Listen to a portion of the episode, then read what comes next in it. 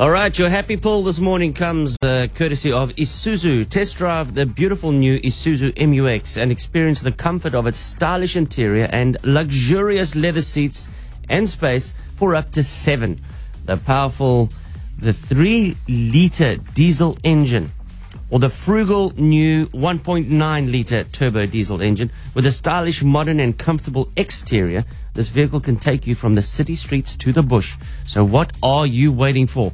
Get to your nearest Isuzu dealership and experience it today. The new Isuzu MUX for every day, for everywhere. So, your Monday motivation is uh, from Tony Robbins. Remember him? The big guy. I think he wears a size 17 shoe. Could have been a basketballer. Very successful businessman. And uh, he's going to tell you this morning about the quality of emotions equals the quality of your life. Most people, half of what they thought today is the same things they thought yesterday about themselves, about their life, about their business. That's why most people's lives don't change very much. But if you wake up and you start realizing, I'm living in a home, an emotional home I don't want, you can change it.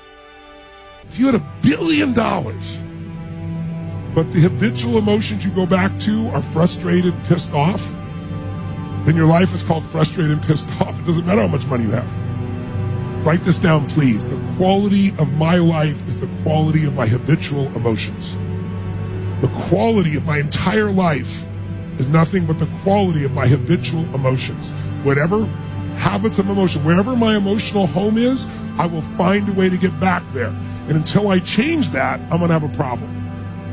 How many of you see people in some part of the world in my country, for example, you'll see this in the middle of America where there's certain places that have cyclones all the time. Or maybe down in New Orleans or places where every few years you get a huge storm that wipes out everybody right on the coast there. But then two years later, it happens again. They rebuild, it happens again. How many have ever thought to yourself, why don't these people move? Why don't they move, guys? Because it's what they're conditioned. They call that home. I don't want to leave my home. It's what I know. It's easy to see when it's somebody else and it's physical. It's harder to see when it's yourself and it's emotional because we have an emotional home. Some of you grew up in a really tough environment. I did too. Pretty brutal environment.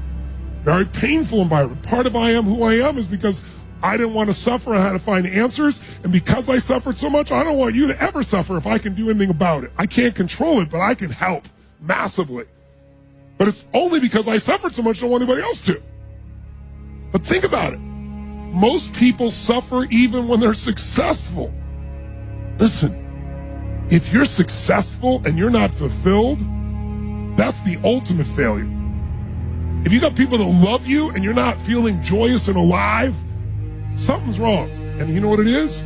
You got an old home you're used to. Maybe the home you're used to is not a very happy home. It's a, a home of worry, a home of frustration, a home of anger, a home of feeling everything's unjust. And so you find a way to get back home using whatever the environment you can use.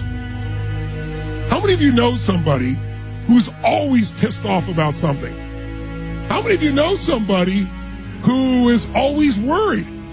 How many of you know someone who's not really funny, but they think they are? and they crack themselves up telling stupid jokes? How many know someone like this who cracks themselves up and they laugh so much that even though it's not funny, you find yourself laughing too?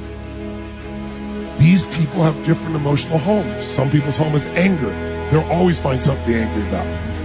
It's what they're used to. It's their conditioning. So even when the storm comes in and messes up their life, they go right back to that same vision. Wouldn't it be nice to upgrade your home, your emotional home where you live?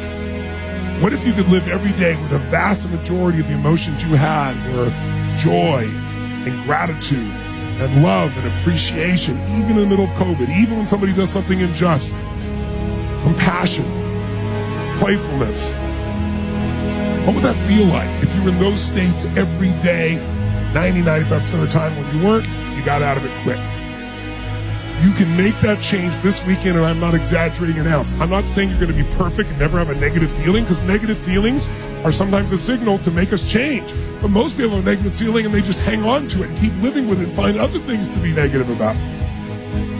that will never give you what you want. The money won't do it. The acknowledgement of others won't do it. Everything you think will do it will not do. Only one thing will do it. You drawing a line in the sand and making the most important decision of your life that you're going to live in a beautiful state no matter what. Because life is too short to suffer. We have a choice. Listen to me. Pain is sometimes part of life, but suffering is a choice. But for most of us, not a choice because we have the habit of suffering, being stressed, being worried, being frustrated, being pissed off. And because we're wired that way, that's the muscle we built. But if we rebuild our home here so it's even more magnificent, then you can have the life that you desire and deserve. And you can do it one weekend only if you give your all and push enough energy out while you're doing it while you're learning. Who's up for this here? So who's up for enhancing your home massively? Say aye. aye. Say aye.